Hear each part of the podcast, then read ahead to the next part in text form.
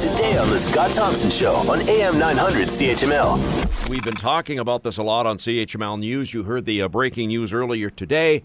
An accused killer from Hamilton who may have posted cryptic messages online about turning himself into police has been arrested in Texas. Waterloo Regional Police issued a Canada wide warrant for Agar Hassan on a charge of second degree murder after the body of his ex girlfriend, Melinda Vasily, was found in Kitchener on April 28th. They confirmed the arrest uh, in a tweet this morning.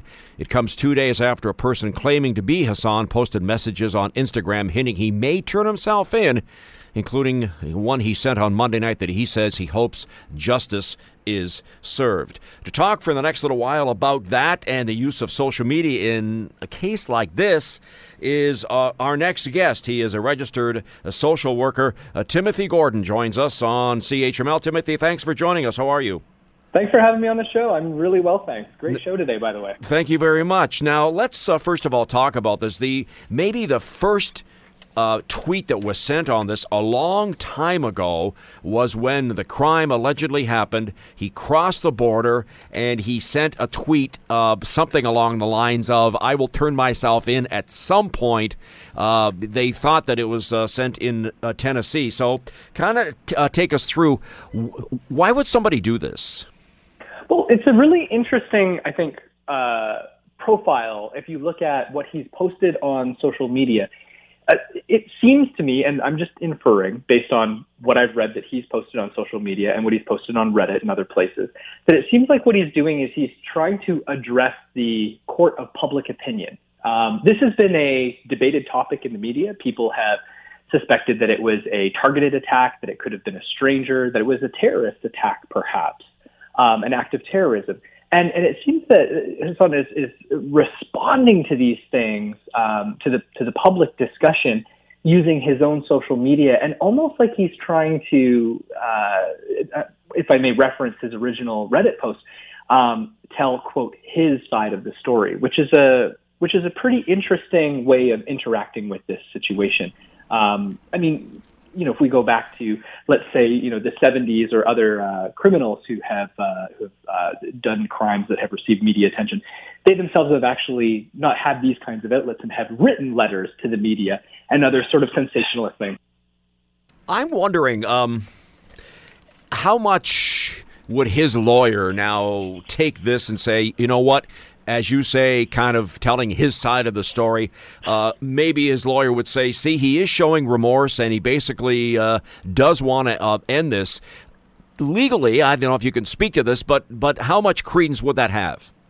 Yeah, well, legally, I don't know how much I, I could speak to that, but uh, let me address one of those angles that you just talked about right there that I think is really interesting from a psychosocial perspective. Go ahead. Um, and that we do get asked to do assessments for as social workers when it comes to working with people who are in these situations, um, uh, who've uh, done these criminal uh, offenses.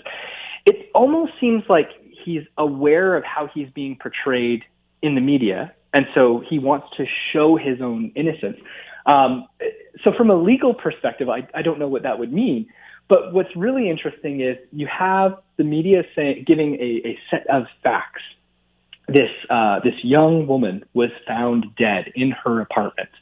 Um, they don't know who the uh, who the killer is, and then as more information comes out in the media, more inferences are made. And here he is saying, "Okay, I'm going to tell my side of the story." Now, again, not being a legal expert and being a social worker and being invested in this from a, let's say, psychological or social perspective of how this actually works for somebody, it's really interesting when you see him present a set of uh, facts that, let's say, try to show his own role in a different light. So he's saying, well, it was self defense.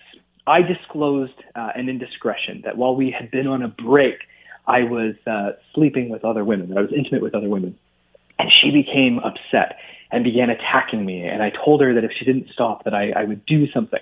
And so it, it really appears like the function of his behavior in this situation is to almost explain his innocence, to explain, you know, look, this isn't Um, this isn't some faceless criminal who who wasn't invested in this young woman. This is a person who, you know, she was uh, soon to be my fiance. I, I wouldn't have uh, premeditated an attack on this woman. You know, uh, I cared very deeply about her. I was trying to make my relationship work with her. And he even, um, I, I think that this is an interesting move on his part. He even took screenshots of their uh, private text conversations the night that he was on his way to her home and posted those as if to show, look, she wanted me to come over. And, and here I am being this caring partner. I'm, I'm on my way over there. So, so the story that I want to tell you is the story of somebody who did something that they regret. And I mean, we could make up our own, I have my own judgments about him saying this but saying things like, you know, I needed some time away from what happened. Um, well, as we know, a young woman is now dead. Um, and interestingly enough, he also, in those early social media posts, talks about killing himself. He talks about suicide. Want to hear more? Download the podcast on iTunes or Google Play and listen to The Scott Thompson Show weekdays from noon to 3 on AM 900 CHML.